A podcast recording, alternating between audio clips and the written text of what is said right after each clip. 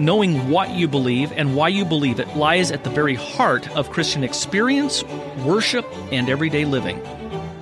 The Bible's not about you. You're not David. Trouble in life is not Goliath. Jesus is going to be David in the shadow. Goliath is going to be sin and death. Who's that make you? Huh? And it doesn't make you the Israelites in the corner going, he's going to kill all of us. That's exactly who you are. What is your only comfort in life and in death? That I, with body and soul, life and in death, am not my own, but belong to my faithful Savior Jesus Christ. Gospel is that God the Son freely agreed to die our death for us, to suffer our deserved condemnation and doom in our place. And He didn't just agree from eternity to do it, He actually did it. It is fatal, fatal for us to think that we can ever move on from the gospel. The great problem in the evangelical church today, where the scripture is concerned, is not the inerrancy of the Bible. The great problem in the evangelical church today is the sufficiency of scripture. We don't think it's sufficient to do what we have to do. So we have to wake up to what's happening and recognize that the problem really is our lack of theology.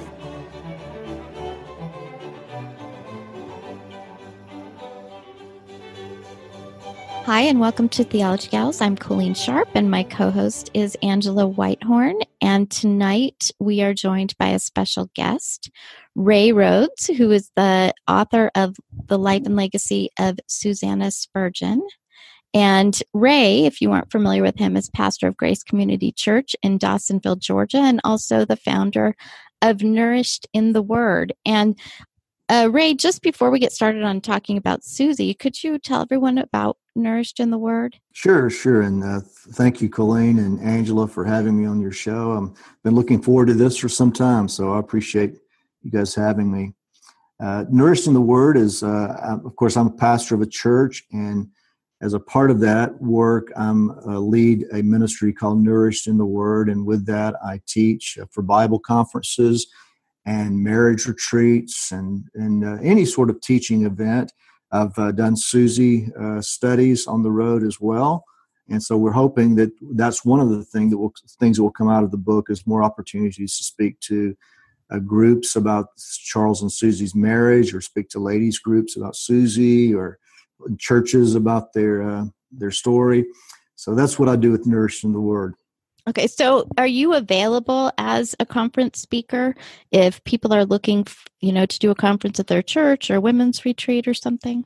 I am. I'd be uh, happy to work with the group to set that up. Great. And we're going to put in the episode notes how you can find Ray. So, I guess really to get started, I would like to hear about why you decided to write this book. Yeah, well, like a lot of uh, pastors and, and Christians, uh, I've been interested in Charles Spurgeon for a long time. I think I read the first big biography of him in uh, maybe 1991, the Lewis Drummond biography that came out. It's over a thousand pages. Uh, and so that uh, really whet my appetite. And so I spent the, the years following that from time to time dipping into Spurgeon biographies and learning more about him as a person, but not really much about his wife. Of course, the Spurgeon biographies would have just a picture of her, uh, not necessarily a literal picture, but the uh, word pictures about her and stories about their marriage, but it was pretty minimal. Uh, and then I finally picked up uh, the book by Charles Ray. Uh, the Life of Susanna Spurgeon. It was done in 1903, the year of her death. And so a little bit more information about her there but I, I, pretty much left her uh, alone. And uh, late in life, I went back to school. I just graduated uh, the second time from seminary, 2016, from the Southern Baptist Theological Seminary, and uh, with a D.Min in biblical spirituality. And my thesis topic was the role of Bible intake and prayer in the marriage of Charles and Susanna Spurgeon. So that uh, research led me to England it led me to learning more about Susanna and increasingly becoming uh, aware of her own ministry and learning some surprising things about her. Uh, after I got out of seminary, I'm talking with uh, publishing companies, trying to think about uh, an angle uh, to write on. And it seemed that folks were most interested in a biography of Susanna Spurgeon. since uh, there's never really been a full biography of her. And that led me to more study and uh, more interest, more fascination by this woman, uh, godly woman. And uh, now I'm, I'm just sold uh, on her and excited as excited about her i think as i am charles the book is really full full of um, interesting things about susie um, and i just love you know highlighting a wife of a theologian that we all uh, know and um, read things that he's written and stuff like that and um, it's really interesting to see how she supported him why don't you tell us a little bit about who susie spurgeon was yeah, Susie was born in London, and all of her life uh, she was a city girl. She lived in London, and she also spent some significant time in Paris. So she was. Uh, gives you a, a bit of a picture of of what her her context is. And in those cities, Susie would have been, I think, considered at least middle class, and in some at some junctures in her life, uh, maybe upper middle class. So she was refined, she was cultured, she would have been trained in art and music, and uh, she went to Paris specifically to learn French. She spoke French fluently. She was aware of the uh, the monuments and the, the history of France and all of the all of the uh, sites in Paris so that when she eventually married Charles, she served as his tour guide. They, they spent their honeymoon in Paris. He didn't speak French, and he was pretty uh, excited about having his wife as a tour guide. So she uh, she grew up in the city. Her parents, her mother died at 57, uh, which would have been in the 1860s uh, uh, uh, when her mother died. Susie was born in 1832. She was about two and a half years older than Charles Spurgeon. So he married an older woman. Uh, he was 19 when he came to London, and when he f- first expressed his interest in Susie, he was 19 years old. So she's two and a half years older. He's from the country, she's from the city. She's refined, he's not. They both are very educated, very brilliant, but uh, very different kinds of, of, people. Her dad was uh, primarily a, uh, I think, a traveling salesman. He was involved in the mercantile world. He was a warehouseman. Uh, her mother would have been a homemaker, but her mother seemed to have been ill with some sort of female issue, uh, you know, relatively young. Uh, her own and her mother's sister died young as well. And so that may help us to understand a little bit about Susie's own affliction later in life. Uh, she was surrounded by people of means. Thomas Olney and his family, uh, Thomas and Unity and their children, uh, were uh, family with Susie by marriage. Susie's cousin married William Olney, uh, which uh, brought Susie into that world, and they were active and de- dedicated members of the new Park Street Chapel, which was the forerunner of the Metropolitan Tabernacle. So that's a little bit about Susie. Uh, just think of a refined city girl uh, with means and the ability to make numerous trips to Paris. Sounds like a pretty good deal. she really was a remarkable woman, and not just because she was married to Charles Spurgeon, but she really was a remarkable woman who was such a great um, partner for him in his ministry. But tell us some things about her. Susie was not really converted until probably late 1852, though she grew up in a world that would have been very familiar with Bible reading, probably in a home where the Bible was read twice a day, uh, where books like The Pilgrim's Progress would have been a staple in those homes. So it was a very religious culture, very Christian culture at least on the exterior. So she was a, she was knowledgeable about Scripture, but not converted until uh, the late 1852, just prior to uh, about a year prior to hearing Spurgeon preach for the first time. So some unique things about Susie uh, after that is once she met Charles and read again the Pilgrim's Progress and came under his tutelage, uh, all of the years, really for pre conversion, this is my theory, she had lots of Bible knowledge and all of those years of study, even as an unconverted person, all of those years of Bible reading uh, really, when the Holy Spirit opened her heart to the gospel and she trusted in Christ, and then was discipled by Charles, uh, she grew. Uh, her growth was rapid. Within months, even Charles was stunned at her spirituality. Uh, so she's she's growing spiritually. She's a very gifted person. Uh, Susie wrote five standalone books uh, before she died. But even during her engagement, she was a major contributor and editor of a book that doesn't bear her name. It's still published, published by Banner of Truth and also published by Soli Deo Gloria, and it's called Smooth Stones Taken from Ancient Brooks. Uh, Banner has it in one of those Puritan paperbacks, and Soli has it in a, in a hardback, I believe. So that uh, is a collection of uh, statements, quotes from the Puritan Thomas Brooks. So that gives her another book to her credit. And then, really, uh, her big work was the autobiography of Charles that was put together in the late 1890s after he, he died in 1892.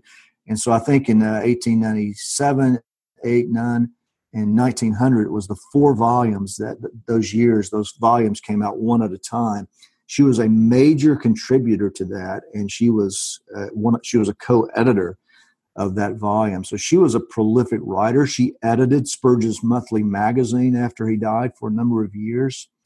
Uh, and she wrote some other booklets as well. So she was an author.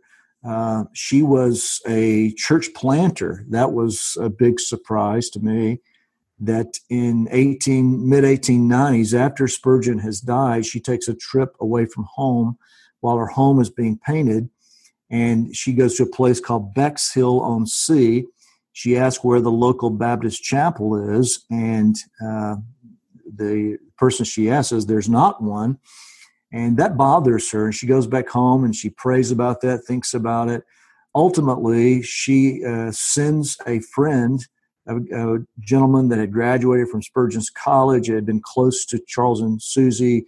He had been a pastor for many years. She ultimately sent him to this city uh, to start this church that is Beulah Baptist Church, which still exists today, and had the opportunity to worship with them last year. So uh, she was she led the way in planning a church, really sort of the unlikely church planter an elderly, sickly, uh, widowed woman was instrumental in planning a church. But earlier in her marriage, something that really surprised me, because I always thought of her as kind of sitting at home knitting and as Spurgeon did all of his stuff, but uh, she was uh, quite the walker and hiker.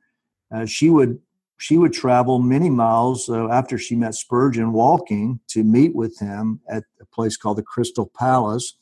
And then early in their marriage, when she was uh, physically able to travel with him, she hiked most of the Swiss uh, mountain, the Alps mountain passes. So if you can put this picture in mind, Charles and his publisher, for example, sitting in a carriage, riding along, talking theology, and Susie Spurgeon out in front, uh, examining the uh, nature, examining nature and oftentimes so far out in front that they can't see her. So she was quite an adventurer like that and, and quite athletic uh, to be able to hike those passes and uh, some pretty uh, pretty high mountains there. So that was uh, pretty surprising to me as well. I mean, there, there are many things. And of course, the book fund, in which was started in 1875 when she was uh, homebound and afflicted. Ultimately, through that, she gave away 200,000 books, 200,000, that's a staggering number, books to poor pastors and help their families in many ways. I mean, that's that's just a few things. I really love that um, you talk about Susie being a city girl. I'm a city girl myself. I love that she's a published author. Um, but you know, we love also that she's um, a wife and a helper to her husband. Can you tell us some of the ways that she helped um, Charles in his ministry? Yes. Uh, first of all, I would say that she was totally committed to him and she was totally committed to his ministry. So committed that she she did not want to do anything that would hinder him in any way from his work, from his ministry. And so that meant that even her sickness, and she was sick a lot, as he was, but she committed that uh, not even her sickness would be used as an excuse to try to keep him from going out and preaching and serving in ministry in various capacities. So I think that was fundamental to their marriage. And she didn't do it uh, because Charles had her under his thumb. She didn't do it because, you know, uh, through gritted teeth. This was her joy. She she saw her life as really wrapped up in promoting his gospel centered ministry. So she was a great support to him like that. Uh, as well, she was a great encouragement to him because Charles suffered from depression. Uh, he was uh, he faced depression to a, a, lesser extent before he came to London and as he came to London. But after uh, you know they had twin boys in September of 1856, the, the year of their marriage. They were married in January, and so uh, the babies are born in September. So essentially, they uh, have a, a, honeymoon pregnancy and and have children just uh, about nine months afterwards. And about a month after that, uh, so she's still recovering from the stress of of uh, bearing children, which was much different in Victorian era than today. And Charles is preaching at this uh, big music hall when uh, seven people are trampled to death and 20 something other people are hospitalized, some seriously injured. And Charles collapses and, and really almost quits the ministry. Uh, so his depression deep, I mean, that's a story in itself, but his depression deepens after that. And she always believed that it was the, the, the at least the human cause of his death at 57 at such an early age. And so, what she would do for him is she would do things like uh, like uh, frame Bible verses and hang those in the home, uh, where he could look up and see, uh, you know, a promise from God. And Spurgeon wrote later in life the checkbook of faith, the bank of faith, and really that's a book of of really trusting God's promises in hard times.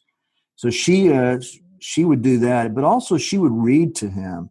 He would come home on a Sunday night, and like many pastors might tell you, uh, at the end of a Sunday, after talking to people, ministering to people, preaching the word, there's an exhaustion that's different from even a day of physical labor, uh, just the mental and emotional drain. And the old joke among pastors is uh, every Monday they uh, they write out their resignation letter and then by Tuesday they they put it back in the drawer and save it till next week. It's just a draining experience. And so she would read poetry to him. He loved George Herbert, and uh, and that would cheer his heart. At other times, he would tell her that he was convicted because he felt his heart had been cold uh, or not as hot to God, towards God as he wanted it to be and he would ask her to read Richard Baxter, uh, the author of, of many works, but the Reformed Pastor being one. And he would do that and start weeping. And Susie says that she would weep as well. And the reason that she wept was because she felt his pain. And she wept simply because she loved him and she wanted to share his grief and suffering with him. So she was a true partner. And the pictures of him sitting in a chair and her uh, sitting on an ottoman or something to that effect at near, near his feet and just reading to him, just holding him. Uh, so she supported him like that. They uh, they both supported one another through beautiful letters, love letters, uh, and that went all throughout their lives. Charles wrote to her every day that he was gone.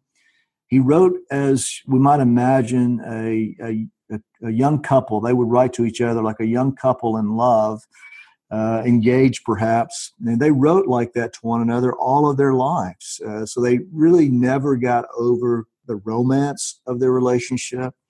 They would write beautifully things like uh, Spurgeon would say, I've been daydreaming of you as I've been riding along. And, and she would respond to that. Uh, and so she ministered to him by assuring him through her, those letters that she was praying for him. Uh, at one point in his ministry, late in life, during the downgrade controversy, when the authority of Scripture was being undermined, even by some that had participated in his own college, uh, so some of his own men were abandoning the faith. Uh, one of their donors to their ministry withdrew his support because he took the liberal side of things. And she got the, the news first by way of letter, and she laughed. And she wrote him and told him the story and said that she laughed. And the reason she laughed was because she trusted God, that even though this gentleman had removed financial support, that she knew God was their ultimate supporter and he could be trusted. And he got the letter and he said, I laugh with you. And so she supported him like that. He knew he didn't have a wife back at home, uh, wringing her hands in despair, uh, broken uh, over all of this, but one who was trusting in God, though she was sick, though he was sick, though some of the finances were being uh, withdrawn from their work. Uh, he knew that he had a woman that was uh, a wife that was stable and faithful to Christ, uh, that he could trust at home as well. So that's that's a few things. There are many more. Wow, that's such an encouragement too. I think even for um, myself and and our listeners who are wives, just what that looked like for her to be a helper to her husband, but also just that they kept that that romance alive throughout their marriage. Can you tell us some a little more just about their marriage in general? Yeah, their marriage was uh, their marriage was tender. It's different, uh, like like anyone uh, or that we study from history. We want to put them in their context to better understand them. And so Spurgeon read the Puritans. He he he loved George Whitefield. and he came out of a line of people who thought of the ministry as really their service to God was displayed in their service to their ministry first and foremost. And so, preaching the word and ministering to the saints, that was his service to God, and it was the priority over everything else, even. Uh, I mean, there was. Uh, there was some men who took that to such a degree, men like John Wesley, that their family was neglected.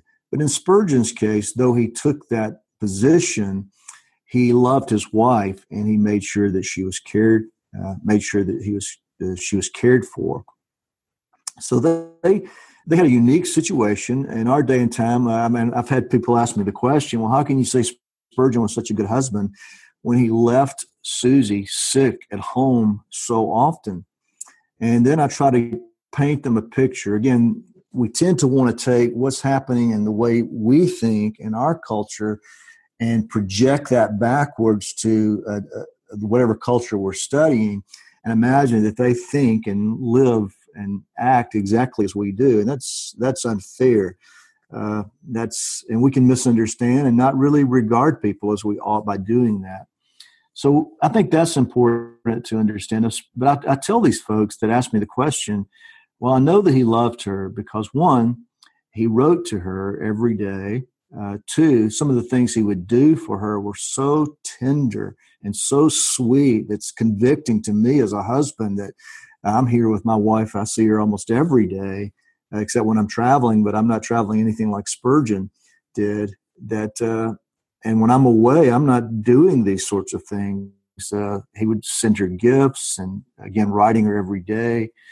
Uh, of course, if he had had email and texting and all that, uh, he would have probably taken advantage of that. But I, I still think there was something to, in Spurgeon's mind about taking a pen and dipping it in ink and writing it out. And when he was too sick to write, and there was times he couldn't move his hands to write because of his uh, various uh, physical conditions, he would dictate letters to her reminds me of President Bush, uh, he, funeral has been the last couple of days. One of the things he was most known for is writing thousands of letters thanking people that helped him, maybe someone who just got the door for him. Well, Spurgeon was like that a lot too, but he received so many letters that he had to answer and he was committed to answering. But uh, especially with Susie, he took care of her. And in the Victorian era, a, even a middle class family. So if you ladies consider yourself you know middle class, then you would have had help in your home outside of your family. You would have had a hired servant, a household employee, at least one, maybe more, uh, to help you And so that was true in Spurgeon's case. Pretty early on in their marriage, about maybe year two or three, they have their first servant. And then by the time Spurgeon dies, they have at least nine or 10 servants. So we have dressmakers, we have cooks, we have gardeners, uh, you know, we have all sorts of people serving because the Spurgeon home was not just a normal home, it was an industry. Uh, Spurgeon had a secretary with him at all times, uh, not a lady, but a guy, uh, Joseph Harrald primarily. Sometimes he would have two secretaries with him uh, because he's, you know, Spurgeon's writing a lot, uh, he's reading a lot, he's ministering a lot, he's traveling a lot. Uh, but he made sure that she was cared for. And these servants, you know, if you've seen any of the television series Downton Abbey, uh, the relationship between the servants and the family is is distant. I mean, there's some cases when it's closer than others, but in the Spurgeon household, they were like family. And in fact, one of their household servants became uh, Susie's uh, best friend and took over the book fund, the pastor's book fund that she managed after Susie died. And so they they just took care they took care of one another like that. And on one occasion, when Susie was recovering from surgery, uh, Spurgeon and they were moving as well. They had torn down their old house and erected a new house on the same spot. And Spurgeon was out buying items for the house, something my wife would not allow me to do. But Susie obviously uh, trusted him. And he bought her a wardrobe, uh, which is like a stand up closet. And he told her in a letter he sent her that he, he, he hoped that her all of her clothes would hang there and uh, every thread of them was precious to him for her sake. I mean, that's the sort of thing that he that he did for her, and that's the sort of affection that she received and she gave back to him. So I'm going a little long with that. You may want me to pause and and uh, and jump in here. No, that that was. I'm glad that you were able to to share all of that. You know, you talk a lot about Susie's suffering, Ray. How did suffering play into her faith and trust in God? Yeah, she, um, there's really no evidence that she suffered that much uh, until about 1868 is sort of when trouble hit in a, a, way that affected her the rest of her life. They had the babies, the twin boys, in 1856 and I was able to see the uh, membership records at the New Park Street Chapel and at the Metropolitan Tabernacle that have uh, her being active in attendance for most of those years. But at some point in 1867, her attendance starts going down, and in 1868, it's basically non existent, and she's rarely ever in church again uh, after 1868. Uh, that's how serious her affliction is and we don't know the exact nature of it. Uh, that's the probably the number one question I've received from day one when I announced I was writing this. We'll find out what her problem was. but we, uh, what we do know is that she had surgery by the most famed gynecologist of the day, and uh, the sort of issues that she describes would lend us to know that uh, almost with hundred with with hundred percent certainty there was some significant female issue that affected her the rest of her life. Uh, one of my theories was endometriosis because of the sort of pain that she felt throughout her body. Uh, but that's a theory, and others have surmised that as well. So she was so sick at times that she couldn't get out of bed. Uh, she she described those times, those dark times, as not being able to raise her head nor her hands and so she is hurting. She is sick at times without Charles as well. of course, surrounded by help, nevertheless. And so the way she survived that was by looking to Christ. And when she was able to rise from the bed, uh, Susie read the Bible through every year. But not only that, uh, she meditated on the scripture. She would choose small chunks of scripture to meditate on And She actually preferred that to her faster reading of the scripture, but she was committed to reading through the Bible every year to have a good working knowledge of the scripture, which she had and was able to interact with. But she would take smaller chunks and she would meditate on it. And if you uh, you ladies have read uh, any of her devotionals, that's what she'll do. She'll take a verse or two, and then she will give devotional music uh, thoughts on on those verses. And that's the way she lived her life every day. She would write down her thoughts and then she would read from other books also. So she was very familiar with uh, the theology of the Puritans. And when she gave books away to pastors, she made sure that they, the books they received were sound in doctrine. They were reflective of Puritan uh, theology. Know, Charles and Susie didn't agree with the Puritans on every point, but in essence, their teaching on the gospel uh, especially John Bunyan and his journey through Pilgrim's Progress, uh, was the sort of material they wanted to give to others and the sort of material that they read themselves. So she she read the Bible, she meditated on the Scripture, she prayed the Scripture, she read good books. And when though she couldn't go to church, she would go into the study with Charles on Saturday after uh, Saturday evenings and he would minister the gospel to her. And so she she had her pastor at her home and he taught her the word of god uh, as he's teaching it to his church as well. So she even assisted him. She would read commentaries to him uh, and assist him in other ways during his sermon prep. So that's really how she uh, she made it. She was committed to this, the spiritual disciplines to biblical spirituality but also encouraged on by Charles to be as active as she could possibly be, do do what she could do, uh, why uh, when she could do it, and that ultimately led to the book fund in 1875 uh, with the release of Spurgeon's Lectures to My Students, Volume One. And she was so excited about that book, she wanted to give a copy to every pastor in England and Charles encouraged her to to do just that, to lead the way. And so she uh, pulled together some coins that she had saved for a rainy day, and and that began the book fund. And over again from 1875 till her death in 1903, she gave away 200,000 books to poor pastors, many of them by Charles, but not exclusively by him. She gave away other good books as well, and she really developed a burden for pastors and their families. Many pastors were very poor. Uh, they didn't have clothes. Uh, I mean, they didn't have, they had clothes, but they didn't have uh, really decent clothes. They were threadbare. Their children were threadbare. Uh, they barely had enough food to live on. Their income was so low. Uh, health care was difficult. So they just suffered. And, and those pastors could not imagine buying a new book when their children were hungry or when their wife needed doctor's care. So they couldn't afford to go. Buying a book was a luxury, but Susie didn't see it as a luxury. She saw books as a necessity that if she could relieve the burden of those pastors in some way by giving them material that would help them to preach that the churches would be stronger and the gospel would spread. So she would benefit the pastor, and they would receive these books like a child under, on Christmas morning opening a gift under the tree. They were so excited to get these books from her and the personal notes that she would write.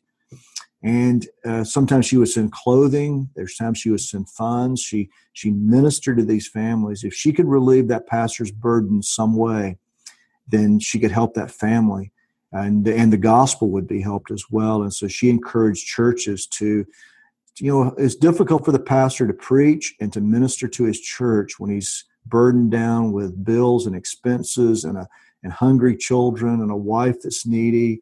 And uh, there's no real spiritual food for him. He has his Bible, but no help to understanding the Bible. And that really took hold of her heart. She saw how much books had meant to Charles and she wanted others to have that experience as well. And so her engaging in service uh, when she was afflicted, I think, was a lifesaver for her. She says as much. Charles says as much as well. So not only the sort of the spiritual disciplines we think of, but she put her hand out to work. She didn't make excuses because of her affliction, and she served God faithfully. And like I said, later in life, uh, her health improved somewhat from time to time. She actually planted that church and wrote those books, and and and a lot of that was Charles pushing her forward uh, and encouraging her outward. And if she had not had a husband like that, we would not uh, have the body of literature that Susie has left us, that we would not be reading this book on her life. But her husband wanted her to be active. He wanted her to serve God faithfully. And yet, at times, but he watched over her. At times, he would see how stressed she might be with the responsibilities that she had taken on and how it was affecting her physically. And so Spurgeon would come in and exercise veto, his veto power, and he would put a stop to it for a time that his wife could rest. And he would he would take over even some of the duties of the book fund to minister to his wife like that. So uh, yeah the means of grace that god has provided plus serving god faithfully. And, and there's really no evidence that susie was a complainer uh, though she heard a lot and she was very honest you read her books her two books on the book fund and she is very honest with her readers about her suffering, about her loneliness after Spurgeon dies, about her sadness and uh, the difficulties that she faced, and wondering at times, you know, like the psalmist, where where are you, God? Your servant is needy, but never doubting His faithfulness and trusting in His promises. You know, one one of the reasons why our podcast exists is to encourage women in the study of God's Word and sound theology. Because a lot of times and this isn't true in all churches but a lot of times the books out there for ladies are are not ones that are encouraging really knowing the word of god and and studying theology. And so one thing i'm just so encouraged by is that she was such a student of scripture that um, reading through the bible and meditating and um, even reading the puritans what are some other things that our listeners today can learn from or be encouraged by from Susie's life?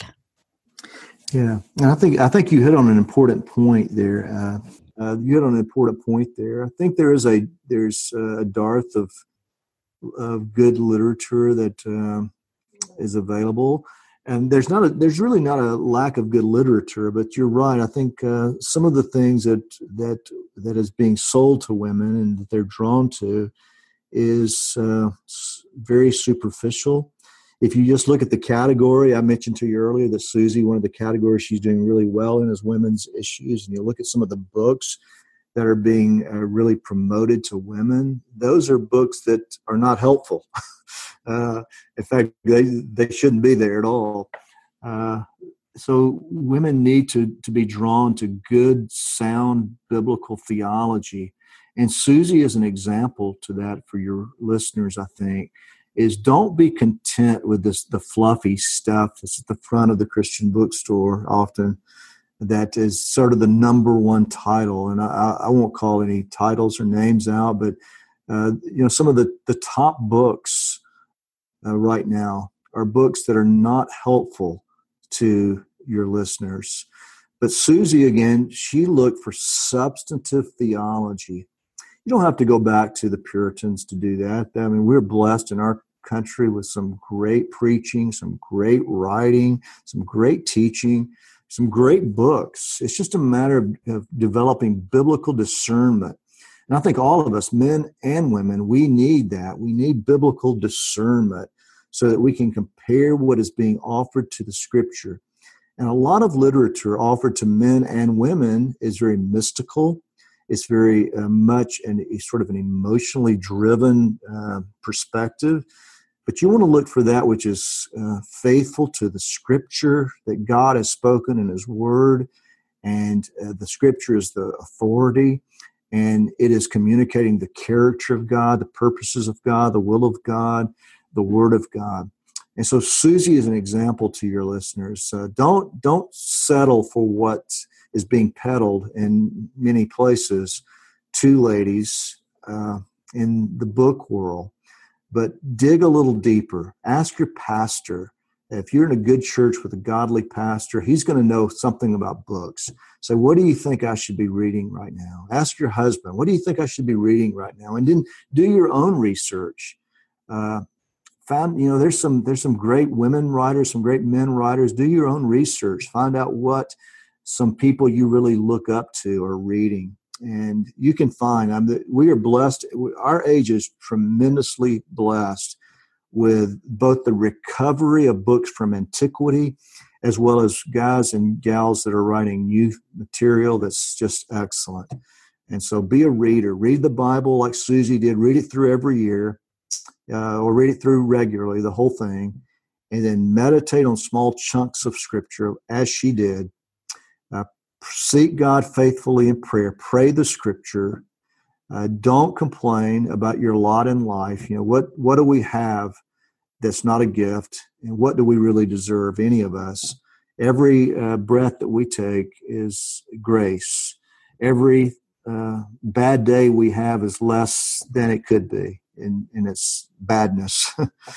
uh, God is good to us, and He's been faithful to us. We can trust Him, and so we all suffer. Uh, if you, if the three of us were to just start opening our hearts right now and saying, you know, what's going on in our lives, and start pouring ourselves out on this broadcast for your listeners to hear, we would would probably all start weeping uh, over as we as we bear one another's burdens together. Everyone is suffering in some way, everyone is hurting in some way. We can either sort of become inward and isolate ourselves and pull away from the body of Christ and pull away from the truth and feel sorry for ourselves, or we can press forward by faith in Christ. And Susie's life tells me I'm, I'm convicted when I read her story. I mean, this is a widow. Uh, for much of her greatest productivity came after Spurgeon's death, this widow lady who's afflicted is serving God more faithfully than I do, a relatively healthy uh, man uh, earlier in my life than she was later in her life. And if she can do that, uh, you know, was, I can do that, not in my own strength, but through through Christ. I can serve Him more faithfully than I do, and I want to. She loved the Lord. She loved the gospel. She saw what grace God had bestowed upon her and one of her devotional books is so moving to me. She she just highlights a portion of scripture uh, because he loves you, uh, and she emphasizes that throughout. Why are you going through this suffering, or why are you having this bounty at this juncture in your life? Whether it's suffering or bounty, always remember that this is happening. This is going on because God loves you. He loves you so much as one author put it, he's willing to do whatever it takes to make you holy. That's how much he loves you. And so our suffering works to our sanctification, and our joys work to our sanctification. And God is working all things out for his glory and our good.